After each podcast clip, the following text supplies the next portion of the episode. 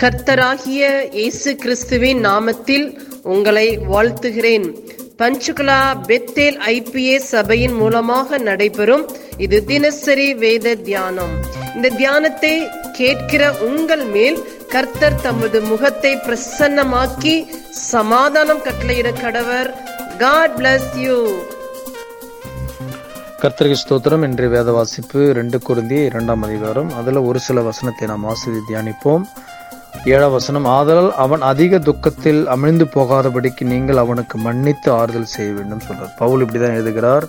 நம்ம சபையா இருக்கட்டும் சபை விசுவாசிகளாக இருக்கட்டும் வெளியில வேலை செய்கிற இடமா இருக்கட்டும் எந்த இடமா இருந்தாலும் சரிதான். நாம் மன்னிக்கிறவர்களாய் அவங்களுக்கு ஆறுதல் செய்ய வேண்டும்? மன்னித்து ஆறுதல் செய்ய வேண்டும் சொல்லி சொல்லுகிறார். நாம் மன்னித்து ஒருவர் ஒருவர் மன்னித்து நம்ம ஆறுதல் செய்ய வேண்டும். அந்தபடி எட்டாம் அந்தபடி உங்கள் அன்பை அவனுக்கு காண்பிக்கும்படி உங்களை வேண்டிக் கொள்கிறேன் வேண்டிக் நீங்கள் எப்படி இருக்கணும்னா உங்கள் அன்பை வெளிப்படுத்துங்க. உங்கள் அன்பை காட்டுங்க. அதுதான் கிறிஸ்துவின் அன்பு. அந்த கிறிஸ்துவின் அன்பை நீங்கள் வெளிப்படுத்துங்க. நீங்கள் அதை காட்டுங்க. அதை நீ செய்யுங்க அப்படின்னு சொல்லி பவுல் சொல்லுவார் நீங்கள் மன்னித்து ஆறுதல் செய்யும் போது எட்டாம் வசனம் உங்கள் அன்பை அவனுக்கு காண்பிக்கும்படி உங்களை வேண்டிக் கொள்கிறேன்னு சொல்கிறார் அப்போ கிறிஸ்துவின் அன்பை நம்ம ஒவ்வொருத்தரும் இருக்க வேண்டும் நம்ம அதை வெளிப்படுத்த வேண்டும் அதை காண்பிக்க வேண்டும் என்று சொல்கிறார். ஒன்பதாம் வசனம் நீங்கள் எல்லாவற்றிலும் கீழ்ப்படைந்திருக்கிறீர்களோ என்று உங்களை சோதித்தறியும்படி இப்படி எழுதினேன்னு சொல்கிறார் அப்போ நமக்கு சில சோதனை வரும்போதெல்லாம் நம்ம என்ன பண்ணோம் அன்பில் குறைந்து போகக்கூடாது. அன்பு கீழ்ப்ப மன்னிக்கு மன்னிக்கிறது ஆறுதல் செய்ய வேண்டிய காரியத்தில் நம்ம என்ன பண்ணணும் குறைந்து போகக்கூடாது.